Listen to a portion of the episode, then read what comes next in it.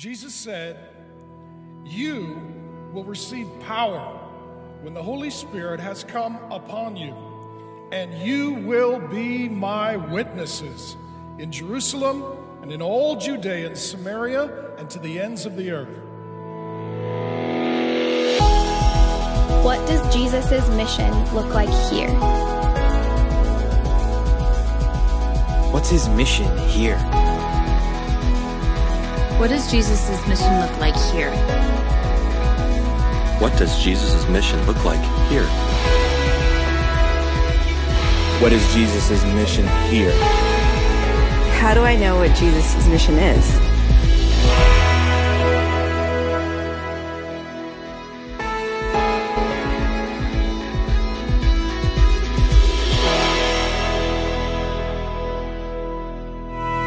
Well, good morning, Wawasee Bible.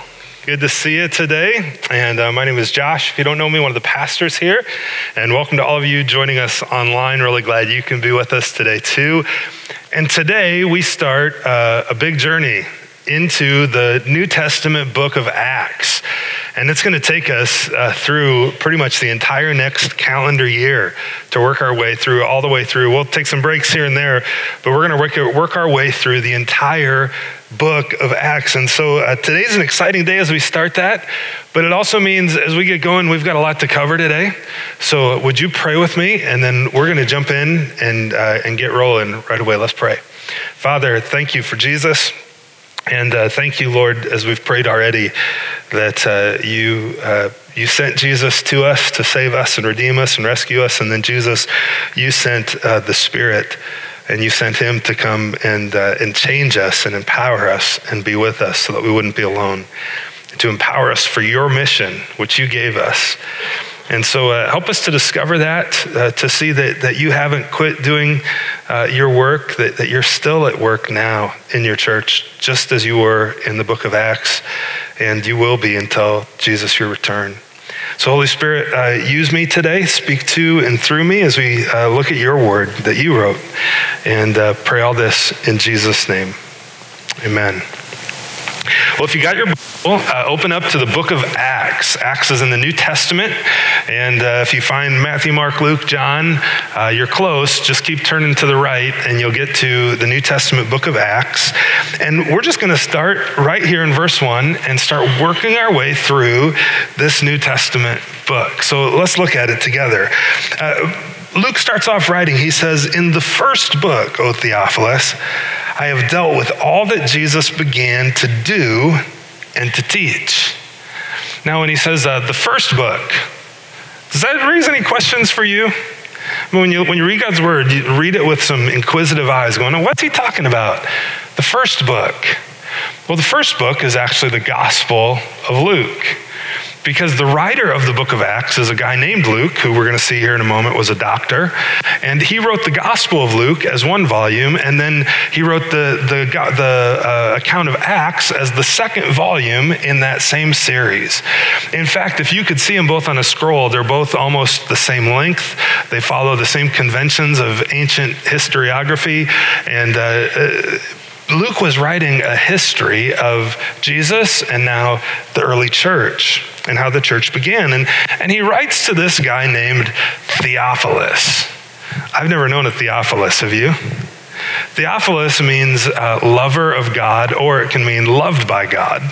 And so there's different opinions of who Theophilus was. Some believe Theophilus was just a friend of Luke's, obviously, who had some cash and funded Luke going and writing all these accounts. Because in the Gospel of Luke, Luke also writes, and he calls him most excellent Theophilus. Well, because of that, uh, that greeting in the Gospel of Luke, some people think, well, most excellent. Uh, maybe Theophilus was a Roman official. And there's, there's a possibility of that. Um, I think it makes, would make sense that maybe uh, one theory that's thrown out is that Theophilus was a Roman official who might have even been in charge of Paul's trial. And so Luke was writing these things to be submitted at Paul's trial as evidence. And that's why Acts ends in chapter 28 with nothing else happening after that. You don't find out what happens to Paul in his trial, he's just on trial. that's a possibility. There's smarter guys than me that say, no, I don't think that's true. So you, you might believe them and not me. Um, or some have contended that Theophilus just means all those who love God. There isn't a real person named Theophilus, but I think there probably was a real person named Theophilus. But anyway, that's enough talking about him. The reality is, it's written to him, and it's also, though, written to us. So in the first book, O Theophilus, Luke says, I have dealt with all that Jesus began to do and teach. The I there is Luke. Uh, do you know much about Luke? Luke was a doctor. We learn that in Colossians chapter 4. He's called the most beloved physician. He's only mentioned three times in the New Testament, yet he is responsible for writing more of the New Testament than any other author in terms of length. Between the Gospel of Luke and the Gospel of Acts, he wrote an incredible portion of the New Testament. Uh, he's probably not Jewish. He was probably very close to Paul because one of the things as we get later into the book of Acts and into Paul's ministry, you're going to read uh, Luke's just going to write about things that happened. And then all of a sudden, instead of just saying, you know, Paul did this, he's going to say, and we. Well, who's the we? There's Paul and there's Luke. Luke is the we. And uh, he's a doctor. And so uh, he's, a, he's very detailed. He, he's kind of an investigative reporter.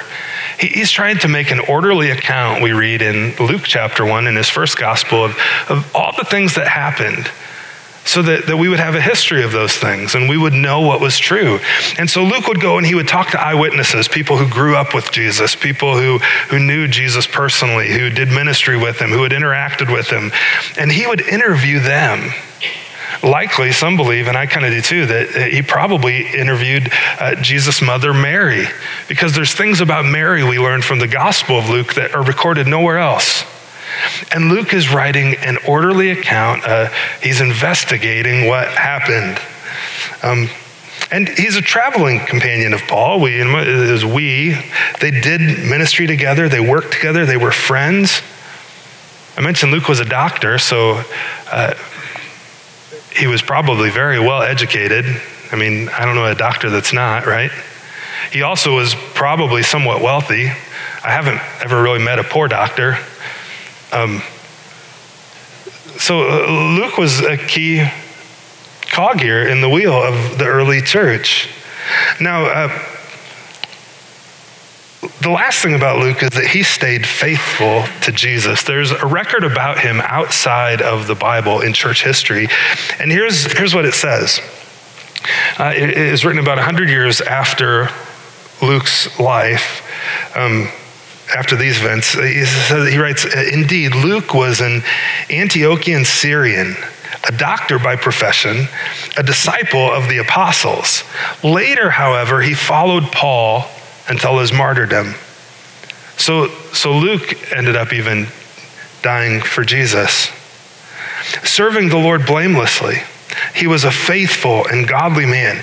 He, he never had a wife, he never fathered children, and he died at the age of 84, full of the Holy Spirit. Who wants that on their tombstone? He died at this age, full of the Holy Spirit. What a great testimony of his life. And Luke was setting out to explain the gospel story. And here now to how the church began. But notice, uh, trust me, we're going to go faster than we're going right now. In the first book, O Theophilus, I, I've dealt, dealt with all that Jesus began to do and to teach. But there's one last thing here in this first verse that's key for us to note. And uh, that's this he, he wrote all that Jesus began to do and to teach. Uh, in his commentary on Acts, uh, a guy by the name of John Calvin, 500 years ago, one of the reformers, uh, wrote this. He said, From this, we must know, he's talking specifically about this phrase of all Jesus began to do and teach. We must note that those who simply know the bare history don't have the gospel unless there is added to it a knowledge of the teaching of Jesus' words, which reveals the fruit of the acts of Christ. And notice what he calls it. He says, For this is a holy knot which may not be dissolved. Uh, therefore, whenever mention is made of the teaching of Christ, let's learn to join it to the works as seals by which the truth is established. Uh, and he goes on, and basically, what, what Calvin is saying here is that all that Jesus began to do, his actions, and all that Jesus taught, his words, are inseparably linked. Because have you ever noticed that some people, they really like all the things that Jesus did? I mean, I don't know anybody who doesn't like the things that Jesus has done. That he was kind to children, that he was good to women, that he was uh, a respectable, faithful, single man, um, that uh, he healed people, that he stood up for the poor. I, I've never met anybody who says, I got a lot of issues with what Jesus did. I never have. Everybody seems to like what he does. Do you know where their issues are? With what he said with his teaching. Not with all that he did, but with all that he said. Where he said, I am the way and the truth and the life, and, and no one comes to the Father but through me. Where he, he tells us to repent and to, to uh, bear fruit in keeping with repentance and uh, to, to obey and to make disciples and his continual assertions that he is God See, uh, I love what Calvin says here. He says they're an inseparable knot. They're tied together and you can't untie them. You can't just have his deeds without his words. You have to make a choice.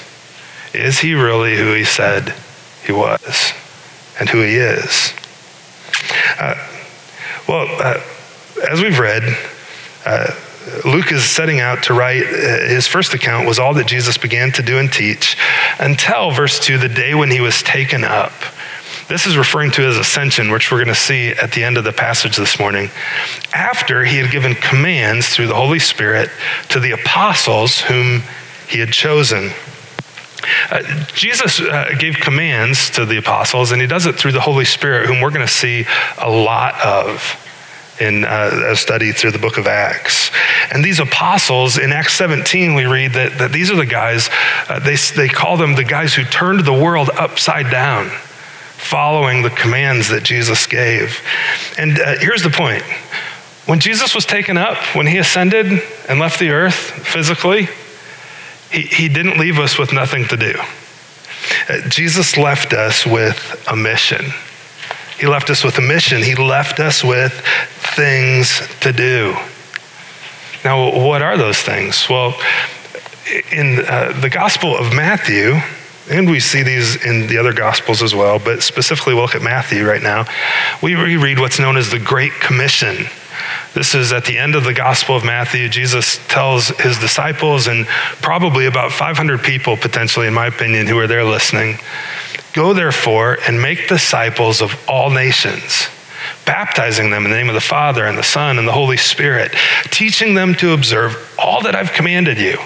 Behold, I'm with you always, even to the end. As you're doing this, I'm going to be with you. Now, the one command in here, sometimes we think, oh, it's go. Oh, it's teach. Oh, it's baptize. It's, it's actually make disciples. And the rest are participles that, that modify how we make disciples. One, we got to go. We got to go to people. Two, uh, we got to teach them everything that Jesus taught, which we'll, we'll sum up here in another passage in a moment. Um, and uh, or to, to baptize them in the name of the Father, Son, and Holy Spirit to help them identify with Christ, to, to come to faith in Him. And Jesus says, as we go about doing this, He's with us powerfully to the very end. Well, that's the great commandment or com, com, uh, the Great Commission, there's also the Great Commandment, the things that Jesus, you know, teaching them to obey and observe everything he taught us and everything he commanded. It's summed up in two commands. They were trying to trap Jesus, the Pharisees were, saying, uh, What's the greatest commandment? And Jesus said to them, You should love the Lord your God with all your heart, soul, and with all your mind. And then, two, he said, This is the great and first commandment. And a second is like it you shall love your neighbor as yourself. On these two commands, all the commands of the prophets rest and are fulfilled. So, if we want to teach people how to follow Jesus, they should learn to love God and love others and make disciples as they go. You know, that's our mission as a church. We are sent to love people, to invite them to follow Jesus with us. Now, we don't get to make up our own mission, right, as a church.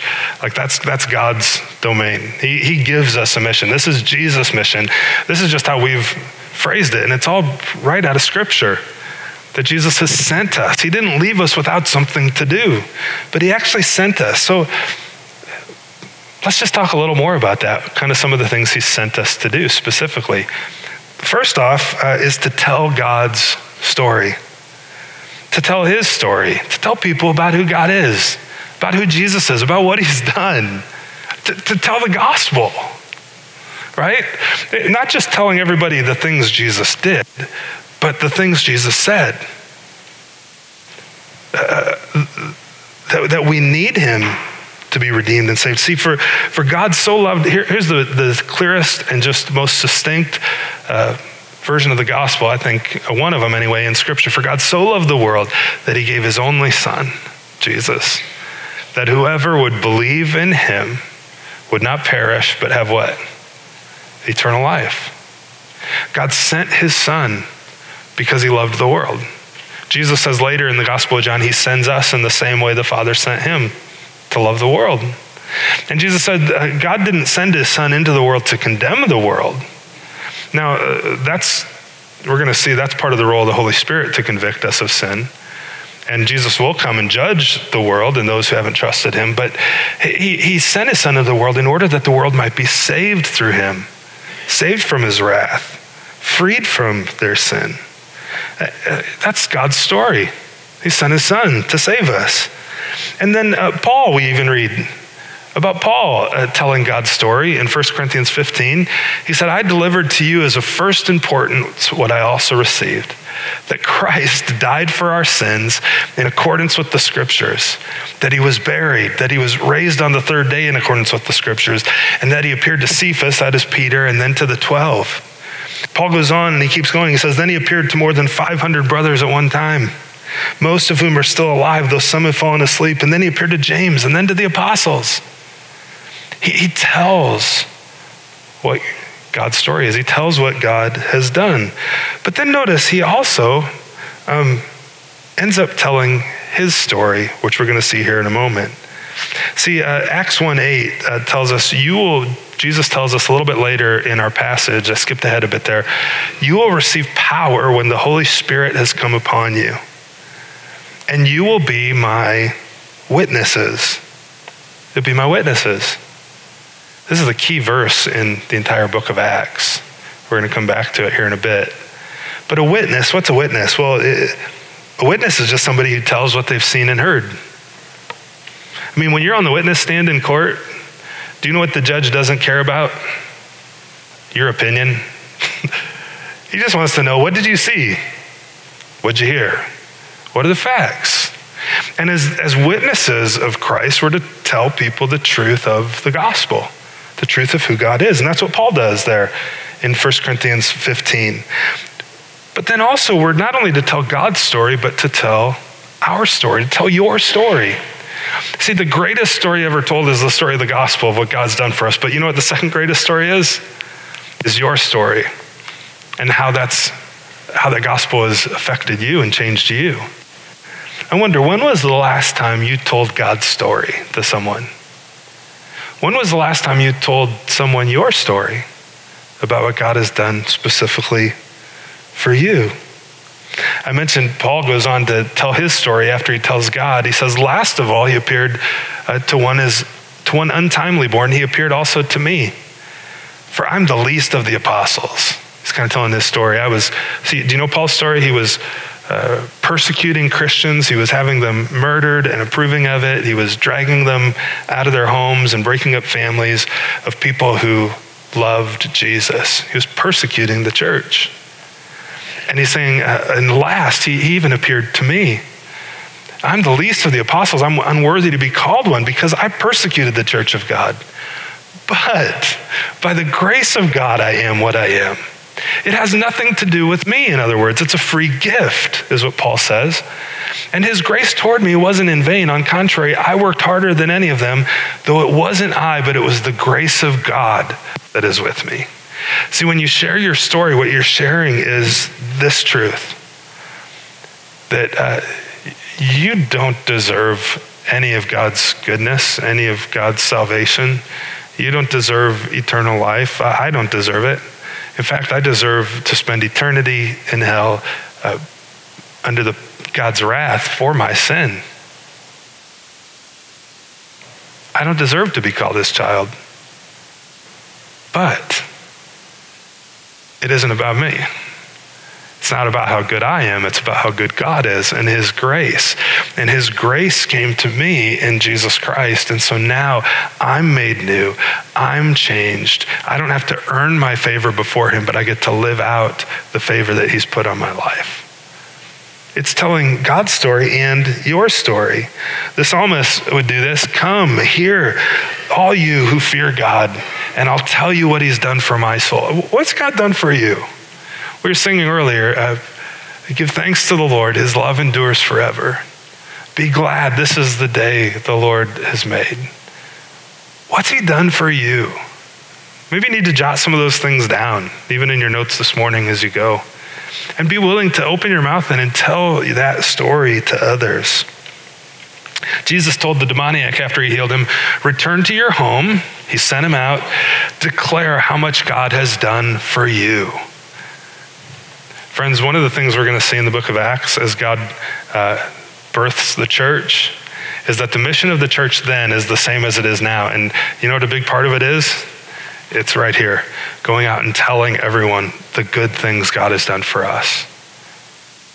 Telling them God's story, but also telling them your story.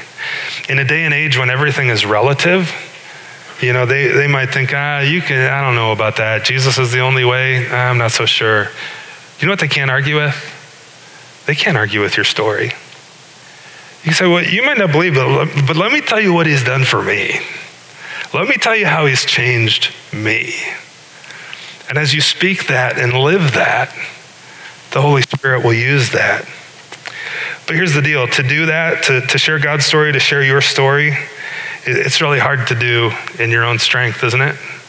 Some of you, maybe you're cringing right now thinking, I don't know that I want to do that. I don't know that I can do that. well, you're right, you can't. See, uh, Jesus left us with a mission, but to do it, we need His power. You need His power. I do. I need it.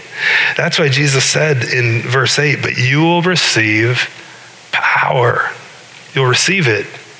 Not stir it up, but you'll receive it when the Holy Spirit comes when it's coming, when he's come upon you, and, and then you'll be my witnesses in Jerusalem and Judea and Samaria. Uh, one of the ways we see God's power is in Jesus' resurrection. If we skip back again now to verse 3, earlier here in, in Acts 1, after Jesus appeared, uh, gave commands, uh, Luke tells us he presented himself alive to them after his suffering by many proofs appearing to them during 40 days and speaking about the kingdom of God. Uh, Luke doesn't tell us what all the proofs are, but we know a handful of them from Scripture, and they must have been pretty convincing. Uh, one of them, eat breakfast with his disciples on the beach. I mean, if, if you were at a funeral one day and then three days later, uh, you're out to breakfast with that guy whose funeral you were at, and you watch him eat, you know, you talk for a while over breakfast. Would, would that be convincing proof for you that maybe he'd risen from the grave? Yeah. Or uh, some people came and they, they touched him physically, like Thomas. He's like, I'm not going to believe until I see the wounds, until I can touch them. And Jesus says, Here, put your hand here. Touch them. Put your hand on my side. See, Thomas, and believe. He, he, many convincing proofs over 40 days. It wasn't like just a, he, he, you know, flashed in the sky for an hour and then it was really subjective. Does that, you sure that's what you saw? No, he was around for over a month hanging out with these guys and interacting with people. And, and they saw him by many convincing proofs to be fully alive, this Jesus who had been crucified. And that resurrection, eh, that, that power that raised Christ from the dead, uh, Paul tells us in Ephesians, is the same power that, that works in us. It's the same power that works in us. And the resurrection gives us hope. It gives us hope. You know, um, Paul writes in 1 Corinthians, he says, if Christ hasn't been raised, your faith is futile. You're still in your sin. And, and those who've fallen asleep in Christ, they're, they're not with him, they're just dead. but if in Christ we have hope in this life only, we're, we're to be the most pitied. But in fact, Christ has been raised from the dead, the first fruits of those who've fallen asleep. Peter tells us that uh, because of Jesus, we have a living hope through his resurrection. Not a hope that's dead, but a hope that's real. See, Luke tells us right off the bat, before we even get into to the activity in the book of Acts, that Jesus appeared alive, this one who was crucified, by many convincing proofs. And because of that, the, the church had incredible hope. And not only hope, but then Jesus sends a spirit and they have power. Because here's what Jesus says uh, while staying with them, he ordered them not to depart from Jerusalem. This is Luke continuing. After he had risen from the grave, he appears to them, he's staying with them, and he says, Hey, don't leave Jerusalem, but you need to wait for the promise of the Father, which he said, You've heard from me. For John baptized with water, but you will be baptized with the Holy Spirit not many days from now. The Holy Spirit is coming as your helper. And, and the Holy Spirit will give you power. If the resurrection is hope, the, the Holy Spirit gives power. He, emp- he would empower the early disciples, the early church for Jesus' mission. And by the way, uh, the Holy Spirit's God. God does not change. The Holy Spirit's still doing the same thing now that He did then. He's empowering His church, you and I, for Jesus' mission.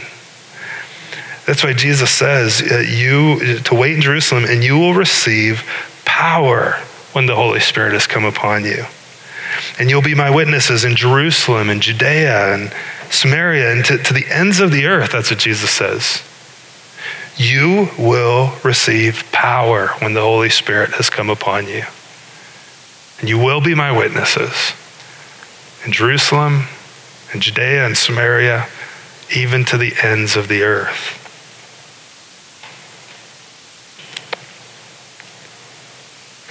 In uh, Luke 24, behold, Jesus says, I'm sending the promise of my Father upon you, but stay in the city until you are clothed with power. Wait for the Lord and his timing on things. And, and lean into the power that he offers you in the Spirit. Because the gospel came to you not only in word, but also in power and in the Holy Spirit, Paul writes to the Thessalonians. And with full conviction, you know what kind of men proved to be among you for your sake. And with great power, the apostles were giving their testimony. I'm just showing you uh, multiple cases here where the Holy Spirit brings power.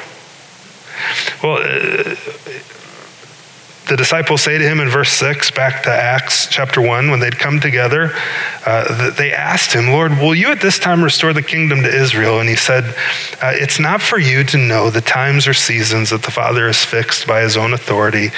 And there's that verse, but you will receive power when the Holy Spirit has come upon you. Friends, Jesus left us with a mission, but we need his power to do it. You know what we need?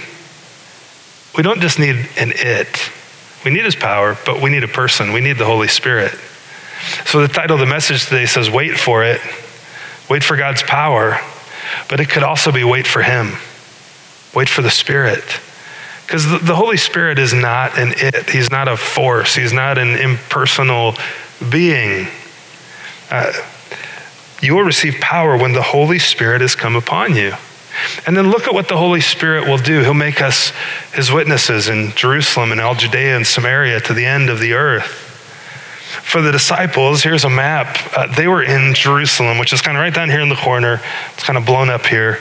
And Jesus says, In Jerusalem, you need to wait here because when the Holy Spirit comes, you're going to be my witness. You're going to tell people of what I've done. You're going to tell my story and you're going to tell your story, how, how that's affected you, and you're going to do it in Jerusalem. And then what's going to happen is, in the power of the Spirit, it's going to spread, not just from Jerusalem, but also to Judea surrounding Jerusalem. and then even into Samaria. And finally, through you, in the power of the Spirit, the gospel is going to spread. My mission is going to spread to the very ends of the earth. even to some cornfields in Indiana. He didn't say that, but he implied it.